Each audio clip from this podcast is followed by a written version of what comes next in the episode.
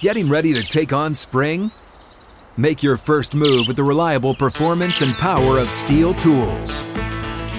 From hedge trimmers and mowers to string trimmers and more, right now you can save $20 on the STIHL MS162 or MS170 chainsaw. Real STIHL. Offer valid through June 30th, 2024. See participating retailer for details.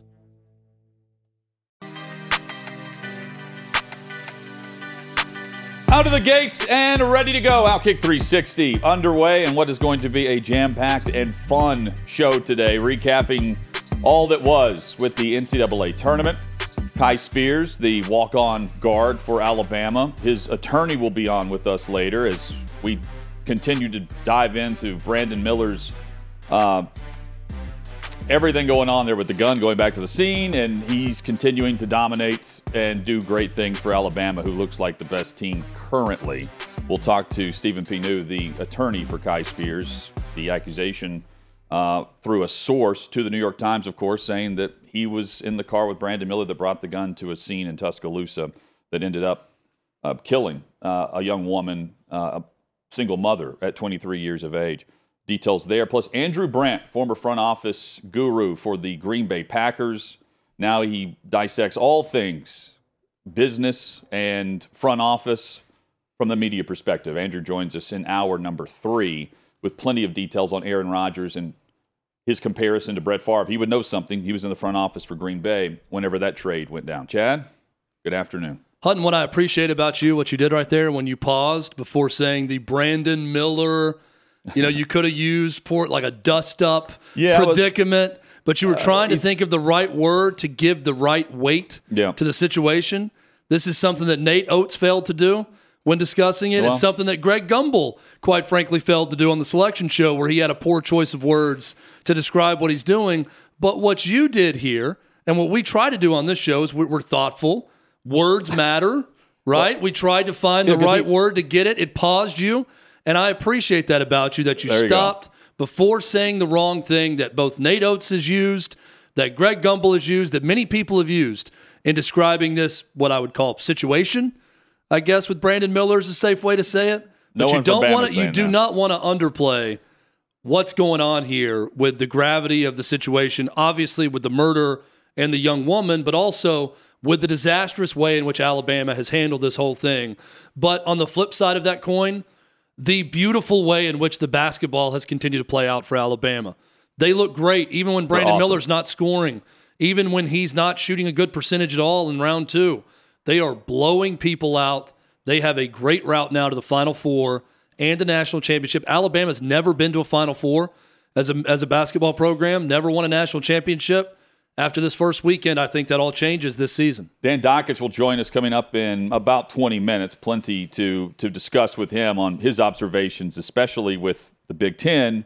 And Izzo continues to win with Michigan State. Meanwhile, Indiana not there. Uh, Dakich with us coming up in, in, a matter of minutes. Chad, this was uh, a weekend that it, it always happens, right? You have the upsets, you have the storylines, and over the weekend, with all of the great drama playing out. Friday, whenever we signed off, Saturday, Sunday, no different.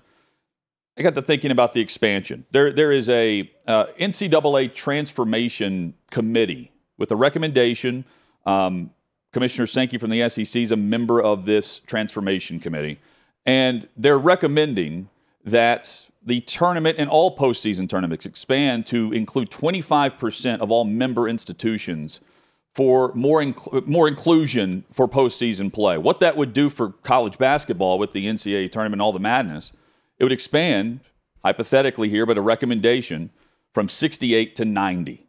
And while I'm all for the Cinderella story and more teams getting in for that drama, I don't think, based on what Michael Lazarus, the bracketologist at Yahoo, says, I don't think it creates more drama and more situations for what we've seen from Fairleigh Dickinson or from Princeton or from Furman this year. UMBC with Virginia, the first 16 to knock off a one, or St. Peter's last year, knocking off Kentucky. So the Transformation Committee released a 48 page document a couple of months ago. And a part of this is a description of what the tournament and the bracket would look like. And it took the field of 68, and we see a snapshot of 22 more teams through Lazarus at, at Yahoo. And it's a bunch, a bunch of those 22. 16 of the 22 additional teams of the at large are from the Power Six programs. We have 10 of the 14 SEC teams represented, including 16 win Florida. You have every one of the Big 12 teams in. The entire conference would get in based on what the committee told us this year on who they put in and who they didn't. Oklahoma finished below 500. They would get a spot in this expanded tournament. And the last team in is Wake Forest in a field of 90, not some team from a Sun Belt or from Conference USA. It's Wake Forest in a terrible down year for the ACC. But here's what it doesn't really bring for me teams ranked in the top 32, Chad, the top 32 seeds, they are going to get a first round bye. So, what this ends up doing, based on what we've seen already through this tournament, and then we'll get to the headlines with every game, we would not see Furman in Virginia. We would not see Fairleigh Dickinson, who shouldn't even have been in the tournament because they could not beat Merrimack. But Merrimack doesn't qualify for the tournament yet, so Fairleigh Dickinson got in, and then they won against Purdue. We would not see um, other great upsets in, in the past, in over the past three or four years, where a 15 seed continues to win and advance to the Sweet 16. We would see Fairleigh Dickinson against Mississippi State to open the tournament. And that's just not good, I don't think, because you open the tournament with the option – of seeing something happen in history made before your, your very eyes. And instead, you're probably going to end up with Power Six versus Power Six. And I think that's extremely unfortunate. UMBC would not have played Virginia. Or hypothetically, St. St. Peter's doesn't even make it to an option or opportunity to play Kentucky. They can't get that watered down with this based on what we're starting to see, which is the the lower seeds are coming up and meeting now this overall play where I don't think the it's a, as large of a gap as what we've seen in you know decades past for sure of the one through four seed line paired against anyone below eight or nine. They they can't get this nuance with it. I, I can understand the math behind it that you've added so many Division One teams. You're now in the 360s or whatever it is. Yeah. So you should add tournament teams at some so point. So 25 percent. Yeah. Yeah. So I, I can understand that part of. You add a bunch of teams. Well, you should probably think about adding at some point more NCAA tournament teams. Where I come down on this and where I struggle is making the NCAA tournament should be a big time accomplishment. I do think that when you're a program that just you're a blue blood or a team accustomed to making it, any program out there under a certain coach that's been successful, fan bases can take for granted making the tournament year in and year out. That happens a lot of the time, and it doesn't become as much of an accomplishment for a lot of programs. But I still think it should matter. You know, there are contract escalators and contracts for coaches for making the NCAA tournament. It should be an accomplishment. Being one of 68 teams, that's the goal when you go into the season. It should be something that matters for every program that makes it. But Hutton, to your point, where it really matters is what we saw Friday night. Fairleigh Dickinson with a chance to do something only for the second time in the history of the sport, and that is be a number 16 seed to knock off a number one. And they accomplished that. They accomplished what UMBC did against Virginia a few years ago. Having those chances, even when the games don't fall the underdog's way, Cinderella's way, right? But having a chance to fight in games like that. Texas A&M Corpus Christi the other day. You know, we joked that well, they can at least say they forced Alabama to call a second half timeout on a 7-0 run at some point. That could be their story for the rest of their lives that is an accomplishment. So seeing that big time Cinderella have the chance, that's what we lose with this expanded field. I don't like that part of it. We're going to get to all the big stories from this weekend, but here's the simple part of it to me when I watch the NCAA tournament. Do not broke what's do not fix what's not broken. That is this tournament. It delivers every single year. Every time we think, man, we might have a dud of a day. Fairleigh Dickinson beats Purdue. Or we think, man, it looks like all these teams are playing well and these teams are, and boom, there's another surprise here with a team that's not playing well that beats a team that's on a red hot streak. This tournament, especially in that first weekend, always, always delivers. This is where we want Cinderellas. Now, what I think It's about the money. What the NCAA would tell you, and a reason to get these what 16 other Power Five teams you talked about, or 14 other, whatever 20 number is. There would be 22 more at large, and based on 14 the or 16. 16 of the 22 would be Power Six. I think adding those teams in gives you a stronger likelihood of a team that barely gets in being the one that makes it the second weekend. Because where the money lies in the second weekend, we'll probably see this. We'll find out after next weekend. But I do think ratings will go down. Why? No Duke, no Kentucky, no Kansas, no Indiana. We typically want Arizona. We want more of the blue blood programs the second weekend and, And- and the- beyond. yeah. You're not going to have that this year. We love Princeton in week one. We love them knocking off Arizona. We love them just blistering Mizzou. But we going to love Princeton in this Sweet 16? Probably not from a rating standpoint. That's shown time and time again, those teams that eyeballs aren't on them. But man, of all the things not to mess with, I think this NCAA tournament format is one right now that I watch this weekend and think, do not mess with it. And I'm thinking we, we have great storylines and drama, and we probably get some of it, but not nearly to this extent.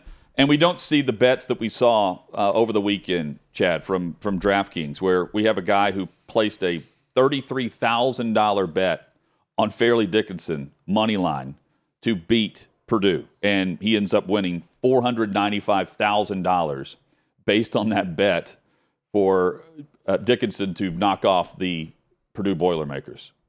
That is a fairly ridiculous That's, amount. Yes, it is. Fairleigh Dickinson. I'm using They- that reference. Uh, Nicole Auerbach, who writes for The Athletic, tweeted that Fairleigh Dickinson for a long time was known as a huge party school and that people that went there uh, called it fairly ridiculous university for their party scene. So that is a fa- not a fairly ridiculous, a absurdly ridiculous amount of money to win on a game. Insane. And and to know Credit to that gentleman, though, look- or that lady. And they're playing the odds here where Purdue has now lost to a 13, a 15, and a 16 seed.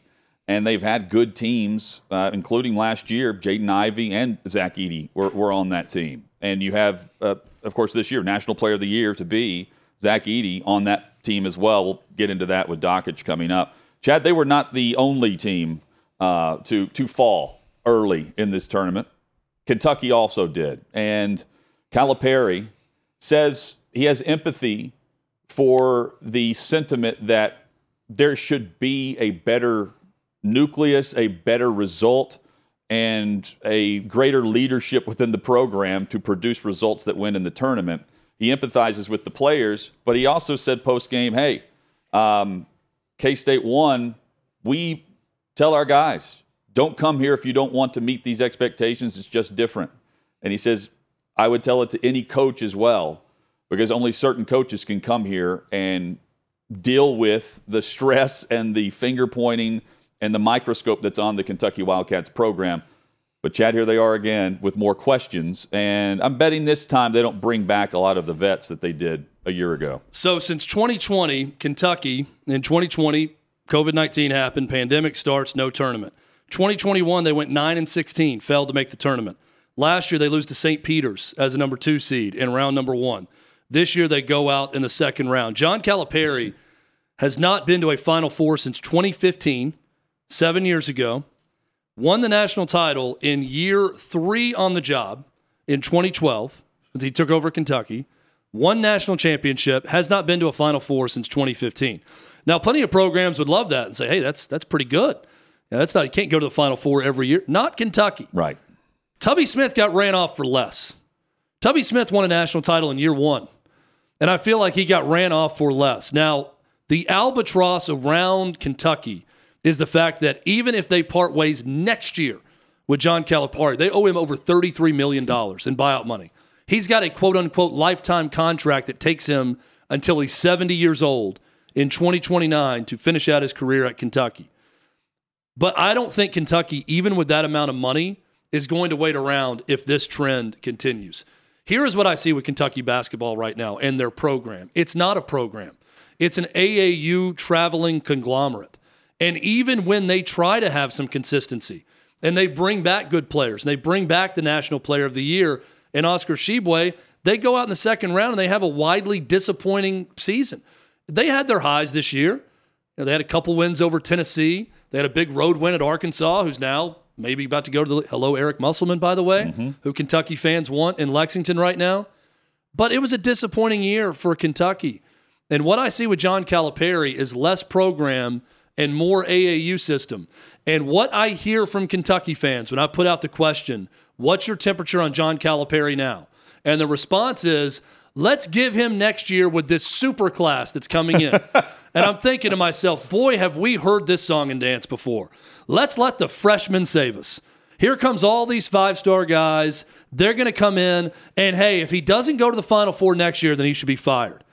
Well, when they have a great year next year and they get put out in the Sweet 16 or the Elite Eight, I don't think Kentucky fans will still be singing that same tune because they're still going to have that siren song that they're going to be lured into of here comes the next five McDonald's All-Americans.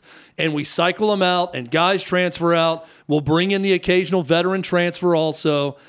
Rinse and repeat and see if you can make it work. I don't see a program culture with Calipari other than it being transient.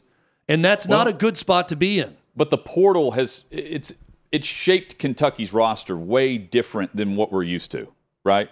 The the one and dones are now one and done and on their way to the other team to the highest bidder and with name image likeness and and everything that can be taken care of in the transfer portal. Chad, it's, how, and it's not just one and done. Let me let me say this too, and I'm quoting Dan Dakich here from right. Don't At Me because I was on with him this morning. Dan's son coaches at Illinois State. Dan claims that Antonio Reeves got $500,000 in NIL money to transfer to Kentucky. That is what Kentucky and the major programs can do. Not just the one and done, but the one and done on the reverse end or the two and done. Go get the stud mid major player that can come in and immediately make an impact as a veteran guy. John Calipari is going to do that. I think he's going to mix and match with both of them. But when I look at certain programs and they have an identity, Marquette, even though they got bounced in the second round, I watch them and I think that is Shaka Smart's group. Regardless of where they come from or how they were put together in year two, I know exactly what Marquette is because I know exactly what Shaka Smart wants it to be. So I don't get the sense that I know what Calipari wants. I don't know that he knows exactly what he wants. And for that reason, Kentucky's just this annual all star team and not really a program. But we we've seen different ways to go about last year to this year. North Carolina's in the same boat too with Kentucky, where they brought back guys that you know automatically you're seeing what, of course, what Carolina did in the tournament last year, and you have Oscar Tshiebwe at Kentucky who's coming back on that NIL money, and like um, he's coming back. You're going to build around him. They're going to be fine coming off the loss of St. Peter's. Meanwhile, Duke is a young roster right? And you've got a, a young head coach there now. Coach K's not there. And they're on the upward trajectory, regardless of how things went for them in the, the battle royale in Tennessee. Uh, I view their roster way different than I do Kentucky and North Carolina currently because it's I think it changed the mentality of recruitment for both of those coaches at the Blue Bloods. And I think I, I think we'll see Calipari go back to the high school era where he's putting Anthony Davis in and they're winning a title and he's off to the league. Uh, and there are other examples is, uh, for sure, but Coach Cal is great at that. And recently, he's been, Chad, I think he's been closer to building a program because guys are coming back to play for him more than one season or one semester. So no no Final Four since 2015. No no tourney losing season in 2021. Yeah. And give him, I guess, the COVID break coming into that, that weird season. First round exit as a two seed last year. Second round exit as a six seed this year. And if they go to the Final Four next year, he's going to be just fine. I, I, understand all of that. But let's say it's another second round exit next year and they're a five or six seed. Are you just going to sit around and say, well, all these guys are going to the pro? Let's get the next batch next four or five guys to come in. We're going to go back to that route. Is that really what you want, Kentucky fans? Is that really the road you want to try to go back down? It worked early for John Calipari. It has not worked in a while for that program. And I'll ask this question Hubert Davis went to the national championship game in year one at North Carolina. They were the number one team in the AP to open the season and did not make the tournament. If they are not, I'll, I'll just say it. This is my declaration. If they're not a top four seed in the NCAA tournament next year, he will be fired at North Carolina. That is how that. blue bloods treat their coaches. And in seven of the eight Fired. years you're referencing with Kentucky, during the season in the AP poll, they have been top five at some point. And the year they missed I'll- the tournament, they ranked tenth. That's the high, the highest even they were. even a program that's not a blue blood, but a guy who had tons of early success, Juwan Howard, who just got Yeah. bounced in the second round of the of the uh, the NIT. If he doesn't make the tournament and and do something next year, or they're not a top, let's say eight seed in the tournament, he's in trouble. And that's not a blue blood program. I think John Calipari, at least with Kentucky fans, I understand defending your guy. I don't think he's being judged or treated the same way as some other blue blood programs would view their coach on a similar downward trajectory. And that's where Kentucky is right now. They are on a downward trajectory. Dan Dakich is about to join us. Purdue, they fell out. Indiana, out. We'll take a, a look at the Big Ten and keep this in mind too. 11 conferences are represented in the Sweet 16. Dan Dakich reacts to that next on Outkick 360.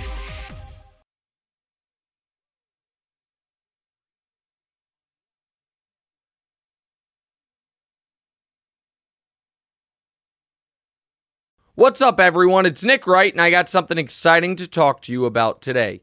Angie, your ultimate destination for getting all your jobs done well. Now, Angie isn't just your average home services marketplace. It's a game changer with over 150 million homeowners served and a network of over 200,000 skilled pros. Angie has experience and expertise to tackle any project with ease. Whether you're looking to spruce up your backyard or undergo a major home renovation, Angie's got your back. And their pros are locally based, often running small businesses right in your community. And here's the best part Angie makes the process seamless. From researching and comparing pros to scheduling services at your convenience. Angie's user friendly platform puts you in control. So why settle for anything less than perfection when it comes to your home? With Angie, you can trust every project will be completed with the utmost care and professionalism. So get started at Angie.com. That's A N G I, or download the app today to discover why homeowners across the nation are turning to Angie to get all their jobs done well.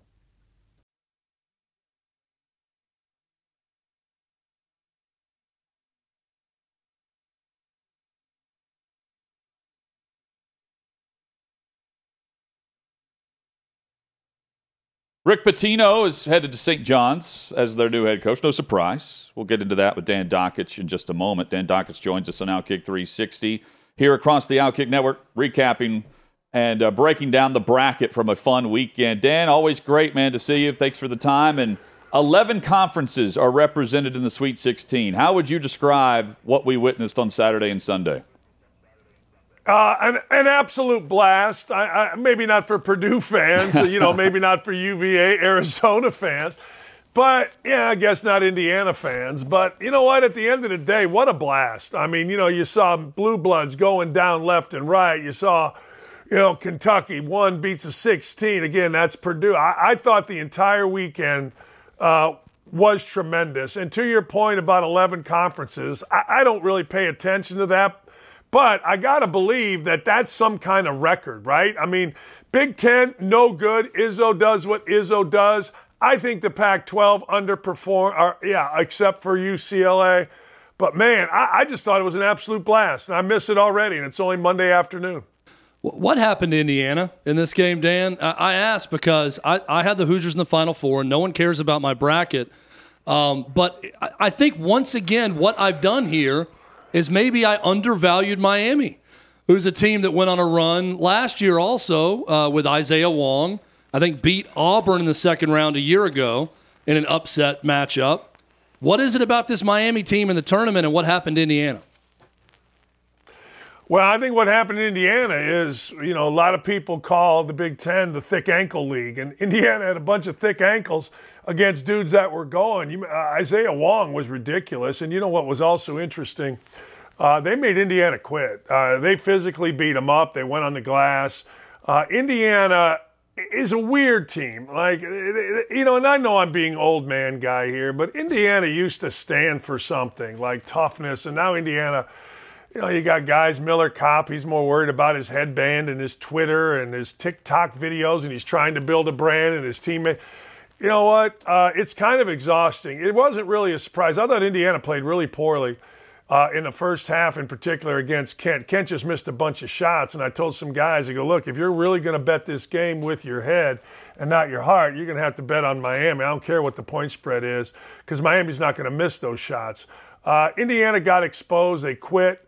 Uh, they have no heart.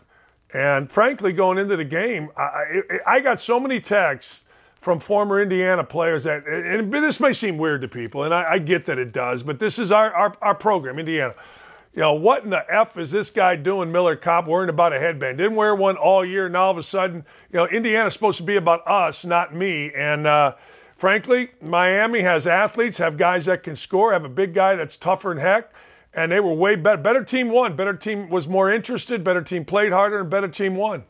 So, in the biggest upset of the weekend, I saw a stark lack of athleticism with Purdue. And I didn't watch a ton of Purdue this year, and they were able to bully ball people – with Edey down low, Dan. But I'm watching that game and thinking, this is Zach Edey, a big monster down low with four stiffs surrounding him that can't do anything against FDU's quickness. Is this a culture problem with Matt Painter and Purdue, or is this simply a lack of athletic talent problem for Matt Painter at Purdue? Well, I think they got exposed. You know, Matt Painter won the Big Ten, won the Big Ten tournament, and people are on him like they want him to be gone. And I'm like, okay, well, be careful what you wish for. But to your point, something happened in the last four minutes. I think you and I talked about this morning. I've never seen this before. You know, people always talk about, and this goes to the quickness of Fairleigh Dickinson and the lack of quickness from Purdue. Uh, Purdue's guards were freshmen and both really good. Braden Smith, Mr. Basketball here, Foster Loyer or Fletcher Loyer is a nice player. You know, they're both played really well all year against the Big Ten, but I've never seen this, and I've been watching basketball. I've been involved in college basketball since the fall of 1981, watching it since 1973. I don't think I've ever seen this. Purdue's guards would go to the basket in the last four minutes of the game. The Fairleigh Dickinson guards. Now, the guards, not the big guy, not a help side defender, blocked Purdue's guards four times. Now, what that is, is in basketball, that means I'm hot defensively. I got you. There's a there, you know, and, and there's a cuss word that comes after it involving a mother and having sex. So I'm going to tell I got you, you know, it just is the way it goes. You know, I got you. There's nothing you're doing to me. You got by me, but here I am. I'm swatting. It happened four times in the last four or five minutes of the game. I swear to God, look, I get it. A big guy comes over and blocks a shot. We get all that. But that told me that, uh, well, no, Fairleigh Dickinson was in the grill of Purdue, and there wasn't nothing Purdue's going to do about it. And also, I have a very good friend that I have a ton of respect for, a longtime NBA scout. He's one of the guys that I go to to talk basketball with when I want to get serious about it. And he was there, and he goes, "Look, Dan," he goes, "I got to tell you." The tension in that building from the get go. He was sitting in the Purdue section. He goes, unbelievable. He goes, it's unbelievable. And he goes, the guys were so tight. Guys are shooting the ball off side of the backboard. Purdue went 14 of 42 from people other than Edey. You're absolutely right. They got exposed. Big Ten got exposed. There's your champ. And you can't beat Fairleigh Dickinson off the dribble. You can't go dominate them athletically. I blame the Purdue players. Look, you've had your brains beat out. You had to have an unbelievable effort. They didn't bring it. They were nervous. They were uptight. Moment too big. And when the moment's too big in March, guess what? You go home. Dan Dakich is the host of Outkick's Don't At Me, weekday morning starting at 9 a.m. Eastern here on the Outkick Network. Dan, how many teams of the 16 can win a national championship this year? Man, man, I got to tell you, if every team's playing really well, uh, Alabama wins the national championship. You know, I think, again, in my opinion, watching – and I know Brandon Miller didn't have a bunch of points, but boy, is he good. I mean, he is so freaking yeah. good. Like, I don't know, you know, he, he, he's the best I saw, and Alabama was the best team. I don't really think Izzo's team can win. I do think Houston can. Houston, their second half against uh, uh, Auburn was incredible to me. Like, incredible. Auburn has a culture where they're going to play hard, and they just got belly whomped. So I think they can win a national championship. I think UConn can win a national championship. I think Gonzaga can win a national championship. I, you know, look, um, I would have said Duke could have, but I don't know squat. Those are the teams, and maybe I'm missing one somewhere. I'm not big on Xavier winning it. Uh, but I those are the teams that I think can win a national championship. Creighton can score enough. I don't think they're defensively good enough uh, or high end enough. But the teams that I mentioned, I, I, I, think can win. I don't think Michigan State can. Probably can get to a Final Four, but I don't think they can win a national championship. Dan, I saw something happen over the weekend. I immediately thought, I cannot wait to ask Dan Dakich about this on Monday because I know you'll have an opinion. I have no idea what that opinion will be, but I thought this. I know Dan's going to have a strong opinion on this. What did you think about Eric Musselman going WWE and tearing his shirt off in celebration with the Arkansas crowd after beating Kansas? My wife had a very different reaction to this that I'll tell you about than I had to it. But what did you think? I love it.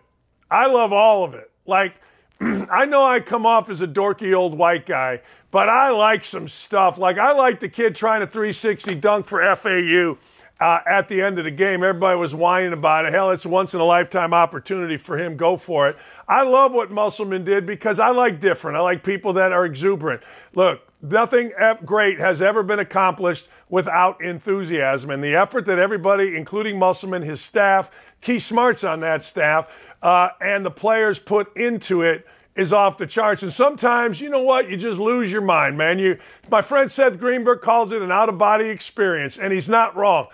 I got to tell you, man, I don't know if you guys agree or disagree, but I thought it was fantastic. My wife hated it. I, I loved it too. I'm like you. I thought it was funny.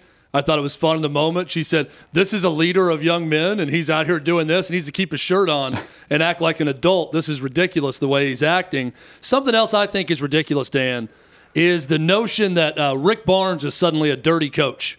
Uh, and Rick Barnes was oh. asked about this today because a lot in the media are saying Tennessee played, quote, dirty against Duke. And Rick Barnes said, I think playing good, hard basketball is something nice to watch. I know our guys played hard. I know Duke played hard. From my perspective, I didn't see anything dirty from either team. What do you think about the notion of playing dirty in the NCAA tournament? And is that what you saw with Tennessee on Saturday? Hey, man, play dirty, play clean, be sportsman, be unsportsman, just survive in advance. Look, you do you, and I'll do me. That's what I used to tell coaches uh, in our coaches meetings in the MAC. I'd be like, hey, look, you can run it up on me, you can do whatever, and don't complain to me. I don't care. You do you. Rick Barnes' team is not dirty. Uh, Rick Barnes' team plays hard. If you're too soft, don't show up. And Duke was way too soft. Look, and I get it, the national media has to complain about something. I don't know why you'd complain about that. It's a great story. You lose your point guard, Zeigler. Next thing you know, you're playing against 87,000 you know, uh, first uh, round draft choices, the greatest young coach in the history of basketball. Coach K's culture still intact, and you whooped them, literally whooped them physically. I don't want to hear it. I think any media guy that asks that question in such a way that convicts Rick Barnes of doing something nefarious or his team being dirty needs to be shunned. That's right. I said shunned. I don't like the shunned. My first wife used to shun me and I hated it. when I put you on the shun, that's bad business for you. Anybody asking that question to Rick Barnes needs to be shunned with a giant S on their shirt because they're too stupid, they're too soft. Go work for Disney, go work for ESPN, uh, be woke, be stupid, but don't bring that crap around here because Tennessee plays basketball defensively the way basketball is supposed to be played. They're tough, they're physical, they're relentless. And if you can't handle it, then guess what? You go home and they get to move on to the Sweet 16. Don't at him or shun him. Dan Dakich with us on Outkick 360. Rick Pitino to St. John's. Um, Chad hit this last week where it, there was a thirst, a thirst from Pitino and uh, that job, and he lands it. It's the worst kept secret going. What do you think about Pitino there? Man, I think it's about ready to get sexy, and I don't mean that figurative, or I don't mean that literally with Pitino, but it's about ready to get sexy. I think it's St. literal John's. too. I remember when they. I think you can be literal with that also, I, figuratively and literally. It's going to be 15 seconds worth of sexy, baby, there, but no. Uh, when they hired Lavin, I said, "Man, how stupid are you? Like, how dumb are you?" Lavin's like doesn't do anything. He doesn't have a weight program. He doesn't have individual workouts. He basically shows and goes. Pitino's the exact opposite. You know, Pitino's a guy that's going to drive everybody. Six-year deal. He says he can coach till 80. He's in great shape. Uh, what a great move. I mean, think this is not easy, and I lived it and I learned it and I didn't do it. But when you're in a mid-major league and all of a sudden you come in and the two years you're there, you go to the NCAA tournament, you got to win the conference tournament, uh, tournament, which means a fluke didn't happen to you. I had two times flukes happen to me, and we didn't go to the tournament. I mean, I wasn't a good enough coach to handle a fluke. Pitino puts his team in a position where a fluke isn't going to beat him. It is going to get on. It is on and St. John's. That is the best thing that St. John's could have possibly done. It's the worst thing for guys like Thad Matta over here at Butler. It's the worst thing for a guy like Ed Cooley going to Georgetown or whoever's going to replace him at Providence. It's the worst thing for the rest of the Big East, but it's a great thing for St. John's, and I can't wait to watch. I'm a big Rick Pitino fan. Like, I wasn't, uh, but I became one. And you know what? Uh, we competed when I was an assistant at Indiana. I didn't like him. He was better than us. Uh, we weren't as good as them. Knight didn't work as hard uh, in recruiting, and we kept losing players. But I've always respected him, and now I like him and respect him and think he's going to do an unbelievable job. Get ready, Big East. What's Calipari thinking privately? Woo! Privately, he's thinking, thank God I signed that $9 million deal years ago, and if they fire my sorry ass, then they got to pay me for a long, long time. Seriously, that's what he's thinking privately. He also might be thinking, one of two things. You know, you can look at the glass half full because that's what we do at Kentucky. We say, well, you know, uh, the recruiting class coming in is going to set us free. Yeah, all right, pull this, it plays jingle bells. Uh, or he's thinking, oh man, I don't know what the hell I'm going to do here because he's usually one step ahead of the posse. He's probably got his agent calling NBA teams. He's probably sniffing around different things very privately, very clandestinely. Because let's not make no mistake, you know, Calipari's in a situation where, frankly, you just got to win. He tried to BS the troops by talking about what did they have? Five first round draft choices a few years ago, and this is the most best day in the history of Kentucky basketball. He tried to BS the troops, but I'll say this about Kentucky basketball fans they know their hoops, and they know the difference between nonsense and real. And Kentucky's tried to pull a little wool over their eyes, but the play on the court does not lie. And I thought this, guy, I swear to God. Uh, both Seth Greenberg, who's a great friend of uh, Cal, and myself, who's a friend of Cal, we were texting yesterday going, this is the worst team I've ever seen at Kentucky during Cal's time. I know they were bad a couple years ago, but this team has no skill. I mean, they paid $500,000 for this kid Reese to leave Illinois State and go to Kentucky. And that dude, I think he went 0 for a lifetime. You got to show up in big games when you're at Kentucky. You got to show. I always, same thing I've said about Duke, Indiana, North Carolina. Hey, man, don't show up if you're going to be afraid when the big boy lights come on. I mean the Klieg lights. I mean the big ones in Kentucky did not show, but they didn't show because they're not very talented. They're not very good. Dan's show starts at 9 a.m. Eastern. Uh, he always shows up for that. Dan, He's both talented and good. Yeah. Dan Dakich. Well, we look forward to tomorrow morning show. It's always great, especially during tournament time. We got uh, Dusty May from FAU coming on. Izzo's coming on. I think Scott Drew's coming on tomorrow. It's a potpourri of coaching greats. So we'll look forward to it 9 a.m. on uh, Don't At Me. Mr. March, Izzo, on Don't At Me tomorrow morning. Yeah, he is. Thank you, Dan. Appreciate yeah, you. Yeah, he is. Thank you, guys. Thanks. Yeah, man. Dan Dakich there. Uh, Don't At Me with Dan Dakich, mornings 9 a.m. Eastern. Uh, here on the network. Chad, uh, another Cinderella story, and this time it's Princeton. And when Princeton won, social media was on fire. That's next on Outkick 360.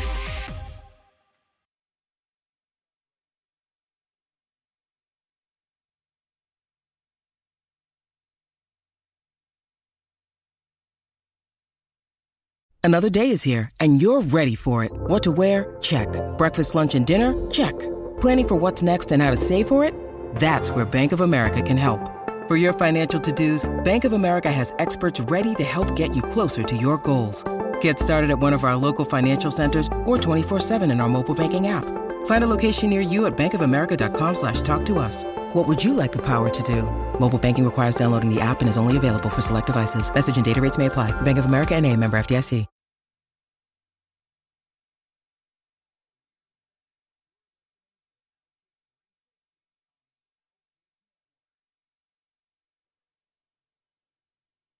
Chad, question for you. How does an Ivy League school crush it, dominate on the boards against a Pac 12 and an SEC basketball program in a span of three days? Athletic intelligence, maybe. Sheer grit, I don't know how you do it. hustle, effort, knowing angles, good geometry, guys. I mean, there's a lot of possibilities Well, it- as to how this would happen. but it was, Missouri- it was amazing to watch. Missouri was so concerned, and I would be too, with the Princeton offense, which is not nearly what it was, but it, they're certainly there. They backed in that zone, and then Princeton hit 12 threes. Sharpshooting. But they, even on the boards, they're getting second chance opportunities. Well, and once Princeton won, I knew this would happen, but it led to some of the best jokes on the internet. The internet never disappoints when things like this happen, and immediately the tweets started flying. Um, Front Office Sports, by the way, let us know that Princeton is the only team in the NCAA tournament without any players on athletic scholarship. The Ivy League doesn't allow them, only provides need based aid. Now, to this, I say, okay, that's great. They're all on some sort of scholarship. They find ways to get guys in that are good basketball players on scholarship for the most part, where they're not paying if they want them. Um, some really funny tweets, though, that came through. Yeah, Matt Damon. another one was, with uh, Goodwill Hunting. Yeah. On how to figure out figuring out how to upset Arizona in in round one for Princeton. I love this. Beating up on the SEC was another one. normally if someone from Princeton is beating up on the SEC, this from Roger Sherman. Normally, if someone from Princeton is beating up on the SEC this badly, it's a Republican senator dismantling the Securities and Exchange Commission of the uh, SEC. Also, a terrific joke. Maybe one of my favorite ones was the LinkedIn profile that someone dug up of Ryan Langborg, who just destroyed Missouri from three in this game. And when you look up his LinkedIn profile, the, the tweet says this man just led Princeton to the Sweet 16. His experience is as an acquisition analyst intern for JPI companies in San Diego, California. And a picture that is straight up out of LinkedIn because that's where it is. But it also may be his Princeton player profile. it looks like he's in the orange tie. So this is probably also their roster photo that he is using. Terrific. This is the second time that I believe ever the Ivy League's had. Cornell had it in 2016. They reached the Sweet 16. That an Ivy League played Kentucky in that Sweet 16. I remember Kentucky won, but that an Ivy League schools advanced the Sweet 16. Lots of fun, and they were dominating in that game, start to finish. I know. They just wrecked Missouri. They yeah they they eased they coasted uh, to the victory. Davey Hudson uh, here in studio also tweeted this this weekend. Princeton has more NCAA tournament wins in the last four days than Kentucky does in the last four years. Uh, correct, and that's why there's heat that in the Commonwealth. That's an amazing stat. This is right up there from Davey with the stat about Tony Bennett, where he won all of his NCAA tournament games in one year, and then hasn't won around that Well, when so- they won the national title. There's a big discussion, of course, with Matt Painter and what's going on at Purdue with the way they've lost recently and the stretch of, of losses in the NCAA tournament, uh, losing to a 13, a 15, and now a 16 seed. And you, bring up Tony Bennett, and I think as far as like clean coaches go, Matt Painter and Tony Bennett are certainly in that category, right? Like that, Coach Cal would not be placed in that category no, these two guys are, and I, I think it's. Uh, I, I'm fascinated now to watch what they'll do to tweak these programs because the Big Ten plays through the paint, but whenever you get to the tournament, it's through the guard play, and that's what we saw here. Where they did, Chad, you're right. The the athleticism for Purdue not there. We've seen now, uh, and and Purdue what last year also lost to St. Peter's, just to tie in uh, the Kentucky aspect to this got some good programs during the season that are losing to teams they should not be losing to after all the things that they've accomplished over the last four or five months. Purdue's at the top of that list, of course, with Fairleigh Dickinson, who couldn't even play in the tournament if Merrimack were eligible because Merrimack beat them last weekend. Uh, but whenever they're tipping off, the, the previous weekend they were losing to Merrimack, and instead Merrimack is out because they did not qualify. They've got to be at a transition. it's a four-year transition. It's a stupid rule. It's dumb. I mean, if you're moving up, you should be eligible immediately.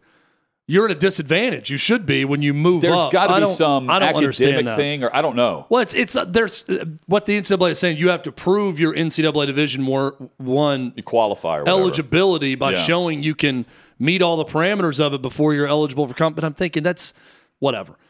Difference between the Northeast Conference and a lot of other ones. What we're talking. This is not the SEC. This is the NEC. Mm-hmm.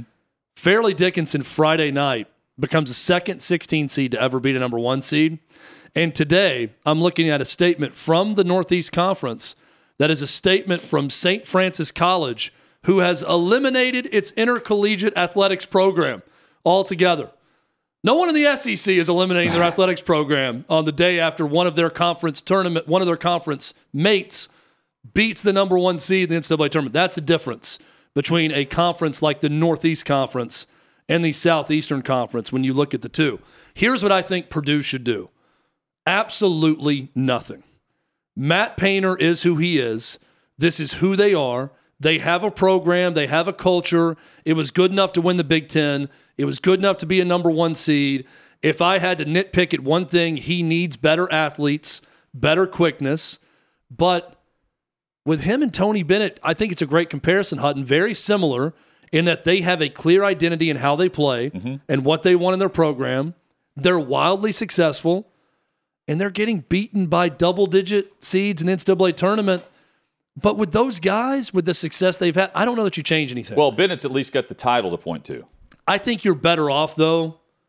Uh, you know, Purdue's got the one Elite Eight they've been to under Matt Painter. I, I think you're better off with both of them staying the course and seeing if one year it hits. Well, at some point you got to think happened with Lute you're gonna you're gonna keep going to the tournament and getting a high seed and getting a high seed. And for Matt Painter, he's gonna have that Tony Bennett breakthrough season. And, and uh, Lute Olson at one point lost to a 12, a 14, and a 15 seed. And those those years, he had Damon Stoudemire, Sean Rooks, uh, Miles Simon was a young guy on one of those rosters that year. And a couple of years later, they won the title. So, I mean, Matt Painter's certainly title worthy, but the trend that they're on, when it comes March, they're not marching past the first weekend or the first day. Coming up, Pitino. He's found a new home. We'll discuss what he's going to be doing expectation wise at St. John's. This is Outkick 360.